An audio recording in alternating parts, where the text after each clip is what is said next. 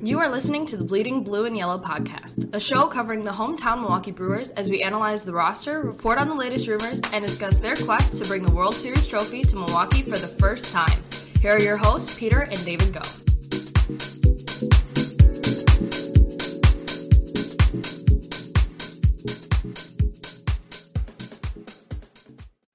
Welcome back, Brewers fans, to the Bleeding Blue and Yellow podcast. I am your host, Peter Go. David, ready to go today, uh, record another podcast. Brewers uh, continuing their mediocre, I guess, I don't know, post trade, de- excuse me, post trade deadline uh, woes, as we were talking here before the podcast. Brewers not exactly in the most ideal spot, but should be a good podcast today as we talk about whether the Brewers should be continuing to play for 2022 and how the Brewers stack up against uh, postseason potential teams like the Cardinals, even the Padres and Phillies as well. And then whether the Brewers, you know, like I said, should focus more on the future of 2023 than 2022, um, as well as a few other housekeeping things. And uh, David, six ways the Brewers could have celebrated 100 million fans better than the ticket discount. I, I kind of like starting there, if that's all right. I'm going to actually uh, switch up, uh, call an audible here on the on the mic.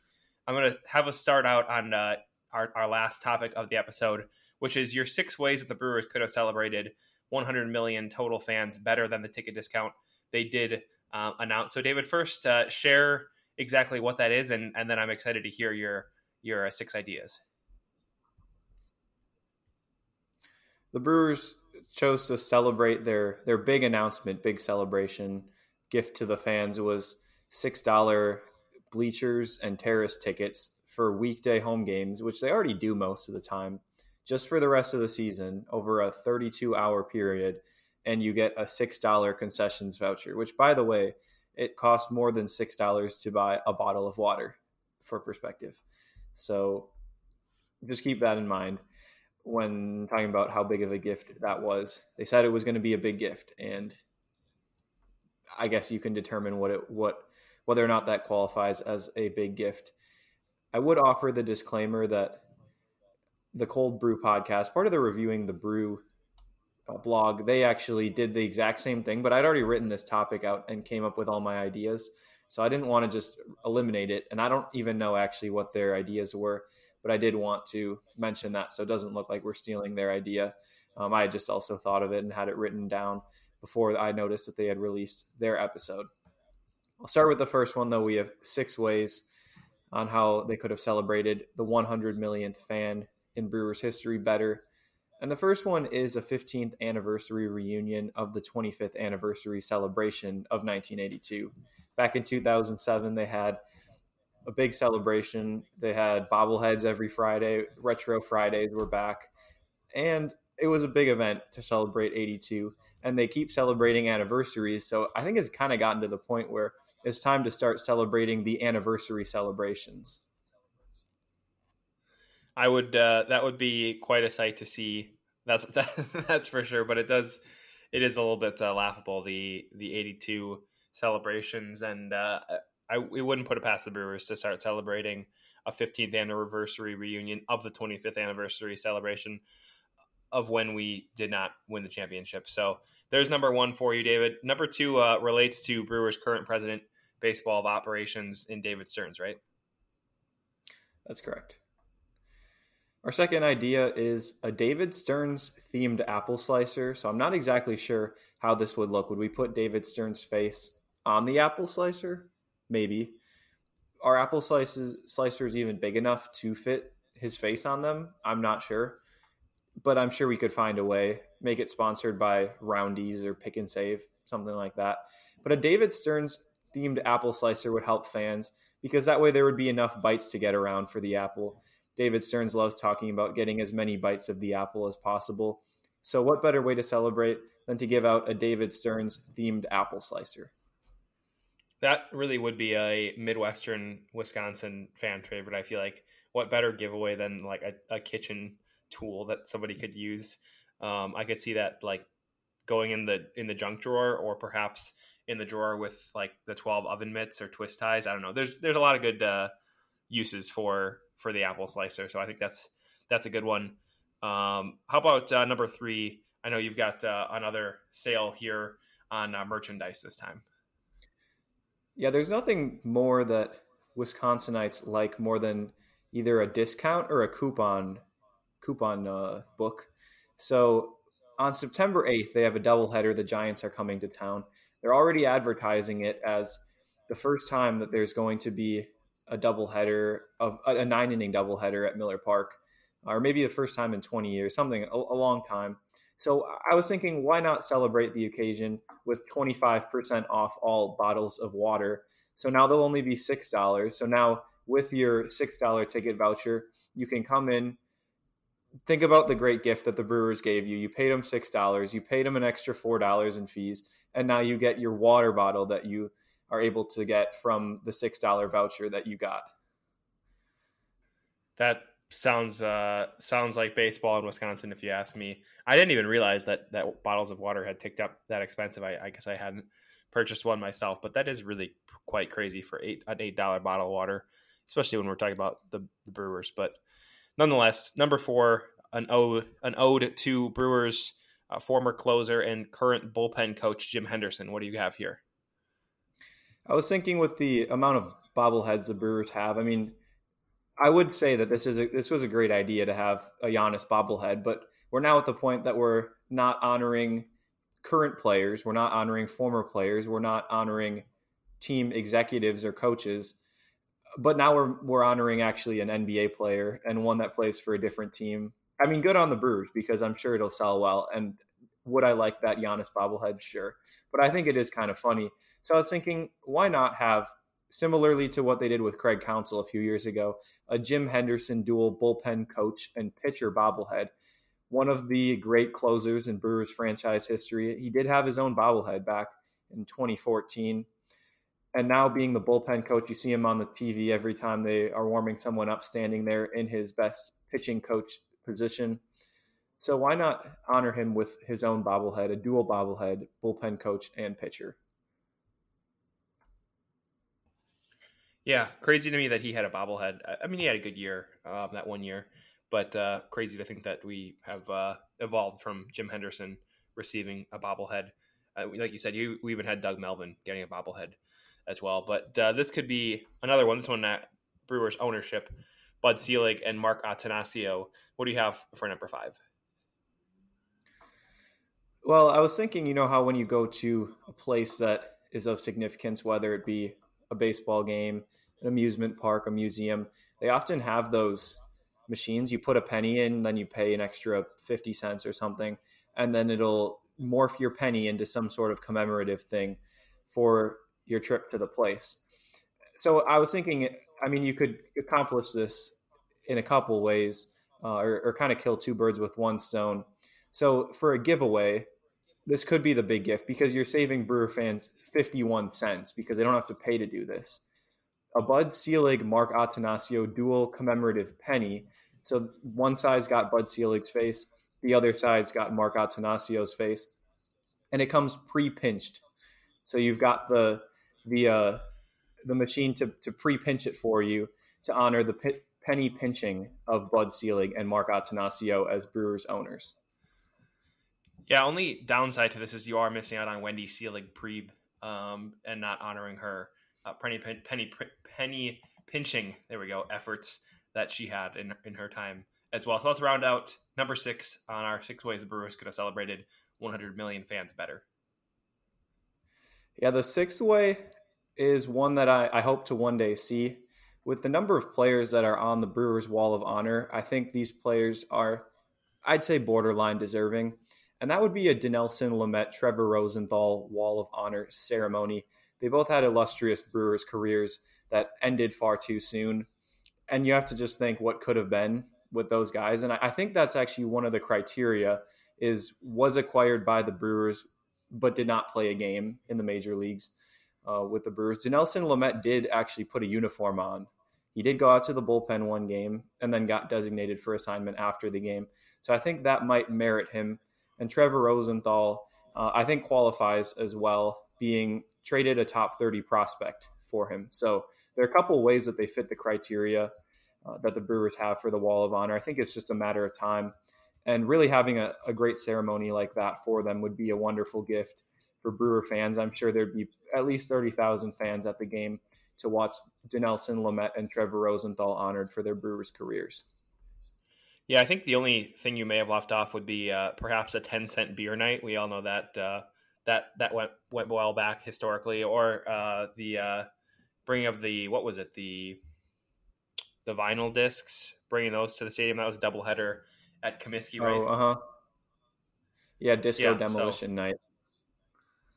Yeah, so many, many, many options that uh, Brewers could have had besides the uh, very, very exciting uh, deal, 32 hour deal to buy some uh, bleacher and uh, terrace reserve tickets for six bucks. So if you if you missed it, I'm sorry you missed it already. It, it has already passed, I believe. Um, so uh, I guess you'll have to find another time to buy tickets, probably at about the same price. So moving on to the next topic. Um, I kind of went uh, out of order today. So, David, let's let's jump into today's random player of the day. Who do you have today? Today's random player of the day is Matt Bush, current Brewers reliever. They acquired him in exchange for Mark Mathias and Antoine Kelly back in the beginning of August. He was the first overall pick in 2004 as a member of the Padres. He was a shortstop at the time, and he was selected just one pick in front of Justin Verlander.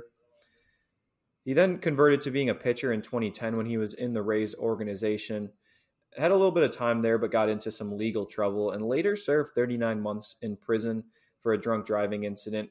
Won't go into too much detail about his incidents with the law, but when he was in prison, actually, he was working at Golden Corral as part of the program where they'll let um, criminals in prison work and really the only places that they're place that they're able to go outside of prison is to their job so the Rangers were interested in a tryout, so they actually worked him out in the Golden Corral parking lot.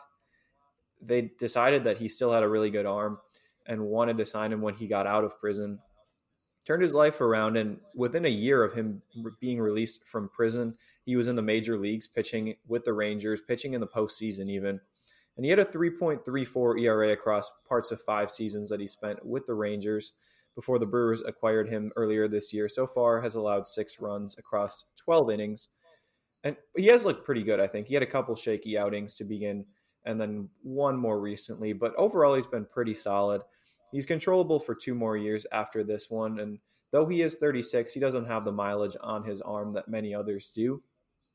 So we could likely see him as a member of the back end of that Brewers bullpen for a couple more years.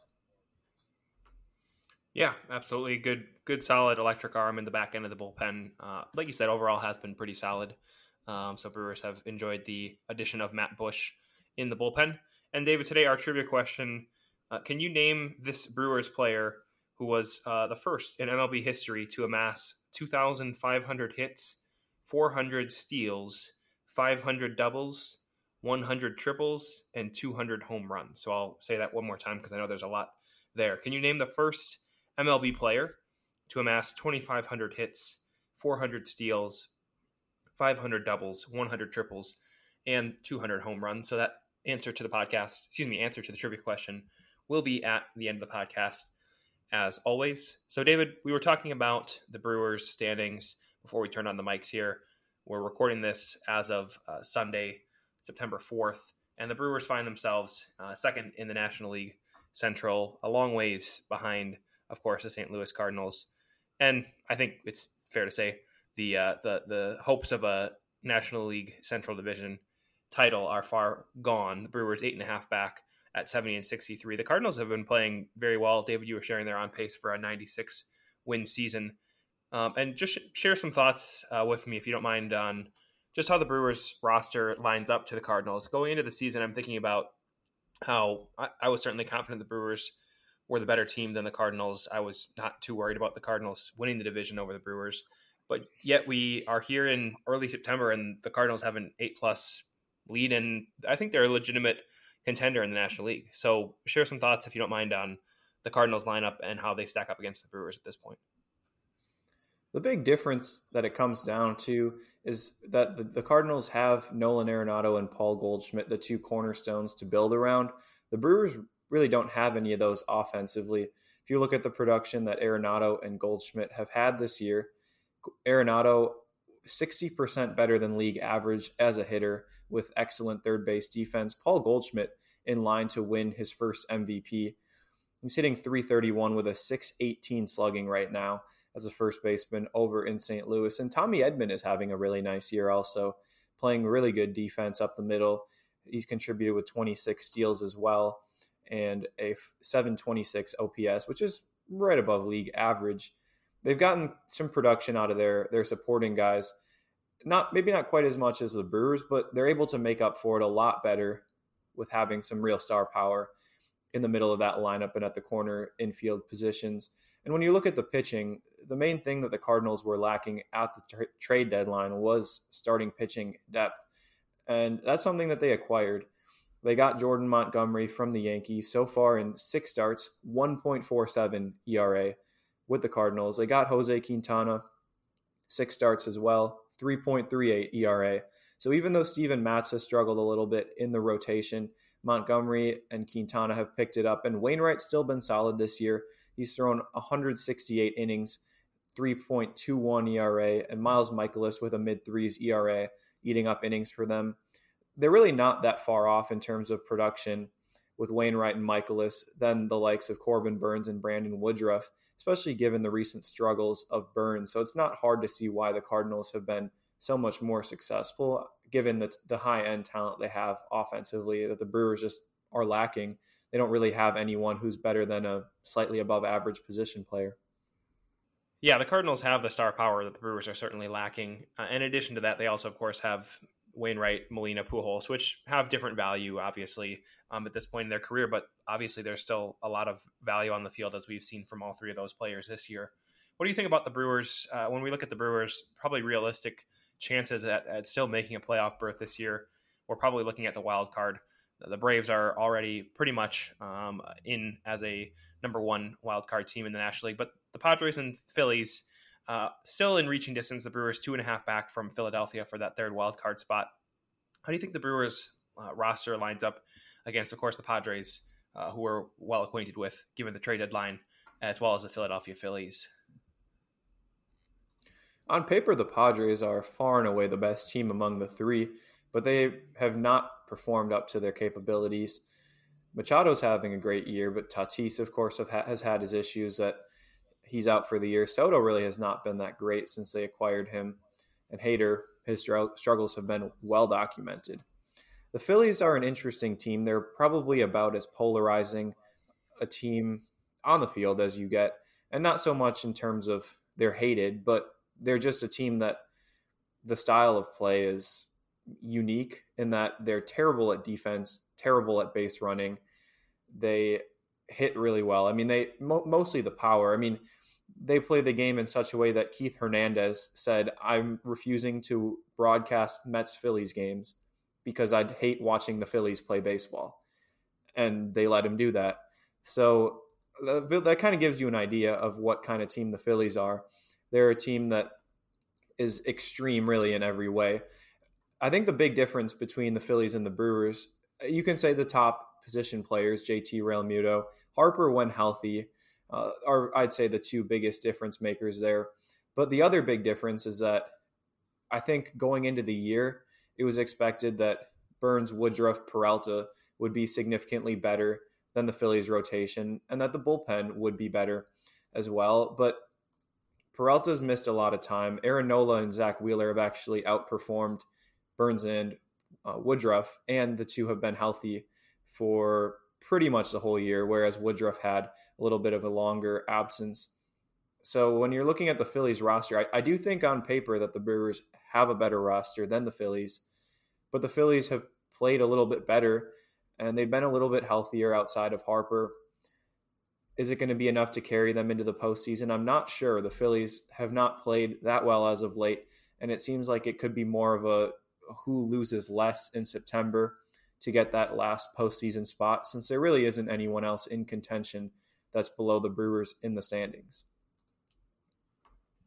Yeah, it is a bit of a unique scenario there with the Brewers. Like you said, uh, next team behind the Brewers are the Giants, who are four games under 500 um, and eight games back behind the Phillies. So it's really a four team race. And really, with the, the Braves already uh, locked in more or less in that first spot. It's really a three team race for those two spots. So this kind of leads into our, our, our, final topic today, David, on whether the Brewers should continue focusing on this year trying to make the playoffs or if they should be looking forward to 2023, especially with now a couple September call ups, Esteury Ruiz and Luis Perdomo being called up.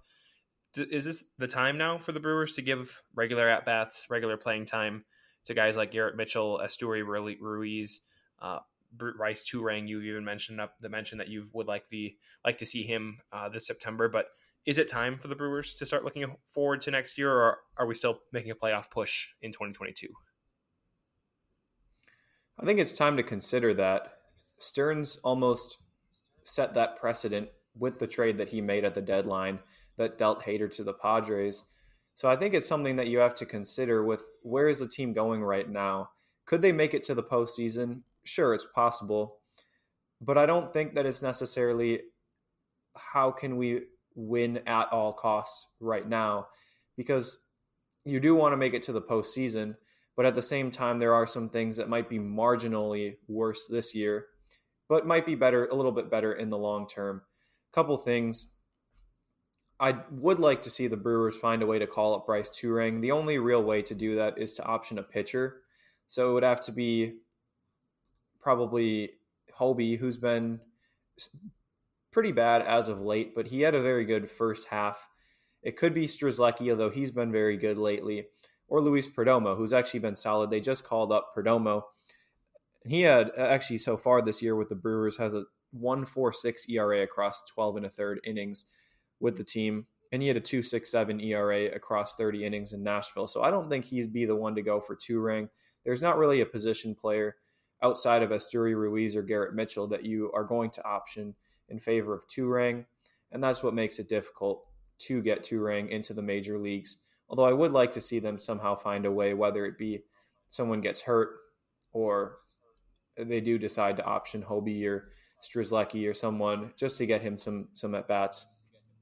I think what it comes down to more so in the outfield is getting Mitchell at bats over Taylor. I think that it's important to get Mitchell at bats, even against some lefties, help him develop there a little bit. I don't think that Taylor is that much better against left handed pitching. You've got Andrew McCutchen taking up every day at bats, but he's just not that good anymore. 96 OPS plus. He's not been that great uh, defensively either, and I know he's fast, but Esteury Ruiz is much faster than McCutchen. Is McCutchen a better hitter than Ruiz at this point? Probably, I would say he probably is a better hitter right now, but I don't think the difference is that big. We don't really know what Ruiz can do at the major league level yet. They just called him up, had a 973 OPS across AA and AAA this year with 70 steals, which tied for the major league lead. I think it'd be maybe more wise to give Ruiz every day at bats, or at least most of the time, where you shuffle him in the mix instead of Kutch. Kutch becomes a bench bat. You can mix and match him against left handed pitching late in games and then you got Yelich playing most days, Renfroe playing pretty much every day. And then you're mixing between Mitchell, Taylor, and Ruiz in center, as well as one of them perhaps mixing in with Keston at the DH spot. Yeah, I don't see it the value. I, I mean, Taylor and McCutchen, I, I understand the desire to play them, but especially Taylor. Uh, nothing against Tyrone Taylor. Uh, certainly respect his game and the grind he's had in getting to where he is at this point in the organization. But unfortunately, the way it is, it's a lot more beneficial for the 2023, 2024, et cetera, Brewers to have guys like Esteury Ruiz and Garrett Mitchell getting at bats more than Tyrone Taylor. And like you said, is it a step down this year? Maybe. Uh, but it, it's a marginal step down, I think, especially if you're talking about mixing and matching Ruiz and Mitchell, and long term makes the Brewers a better team. So I would I would be in favor of doing it. I think uh, doing it, you know, strategically makes sense. I wouldn't just I wouldn't say Ruiz and Mitchell are going to start every single day in the outfield, and now McCutchen and Renfroe are switching off games. By no means would I recommend that, but when we're talking about Tyrone Taylor and Andrew McCutchen, we're not talking about big offensive steps down, and you do get a step up in in the speed um, as well from Ruiz. Both solid defenders as well. So I, I don't think there's I don't know I don't think there's a, a great reason I guess to continue to play McCutchen and Taylor as much as they have. Um, I guess there's some questionable moves, and we'll see what Counsell decides to do. I know that Um, even Counsell has been benching Luis Urias, who has had a, a very poor performance in 2022 um, for the likes of Jace Peterson as well. Any thoughts that you have on on Counsell doing that, and whether you see that really impacting the Brewers long term either? Because you know, going into the year, we certainly thought Luis Urias was a long term position player starter for the Brewers. Is Counsell, I guess, stinting Urias's potential to continue to develop uh, by by giving him less playing time as well? I think to some degree, although Urias is still playing most of the time, so I think that's what's most important.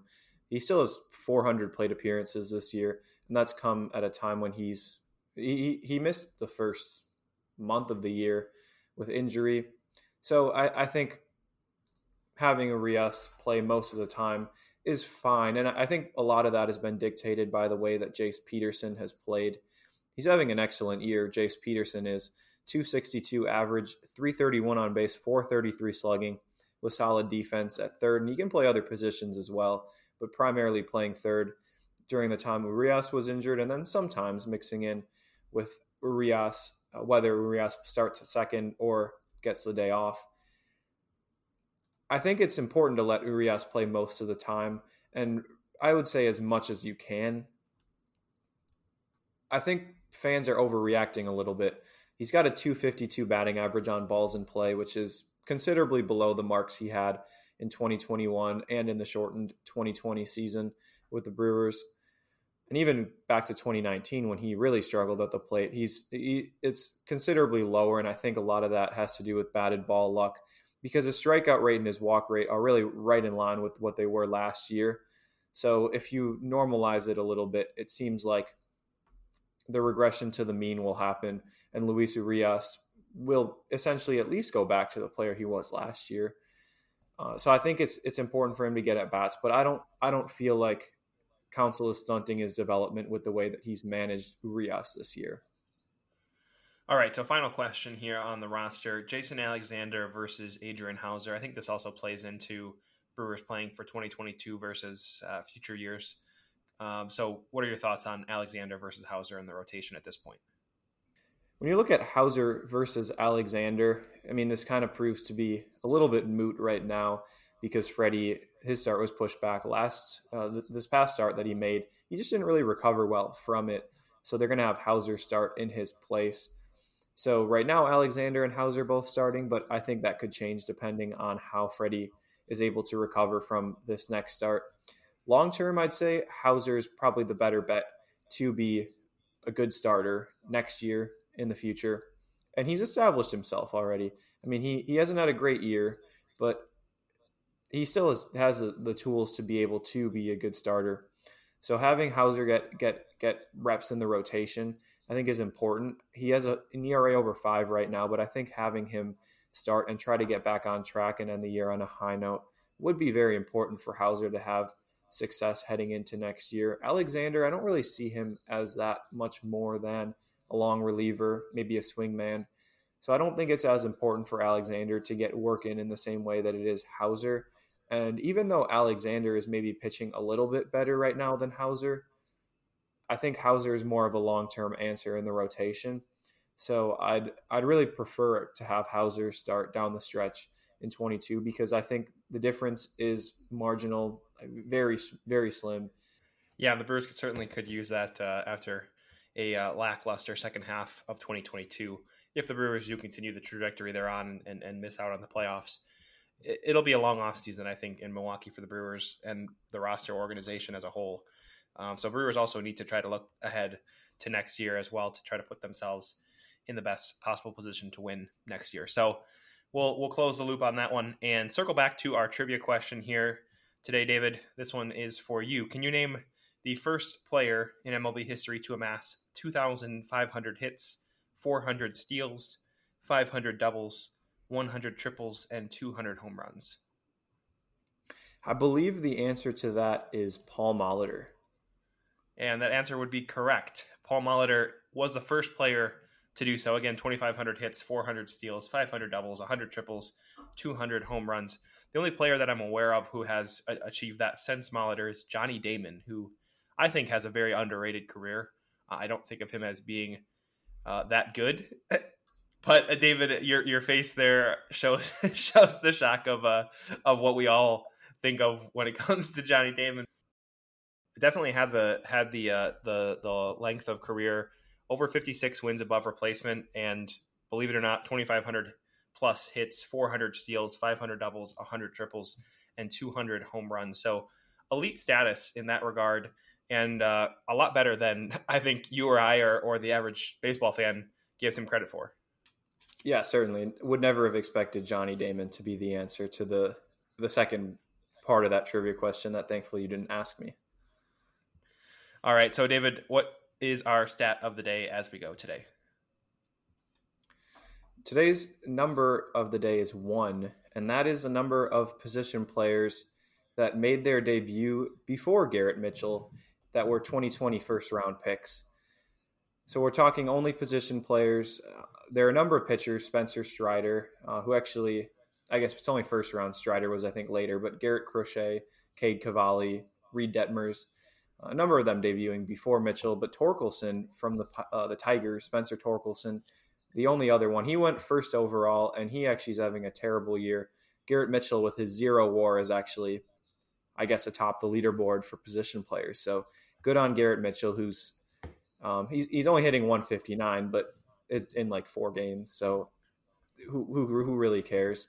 Um, and it's nice to have a guy like Garrett Mitchell around. He brings energy, great speed, good defense in center it's exciting to see someone who's young and a prospect with the Brewers and making an impact like Mitchell.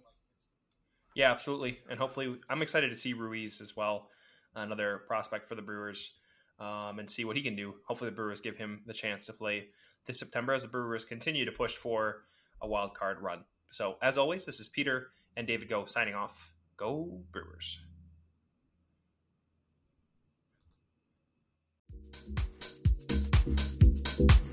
For listening to the Bleeding Blue and Yellow podcast. Please take a moment to rate and review our show on whichever platform you're listening on. If you enjoyed it, consider supporting us through the link down below. See you next time.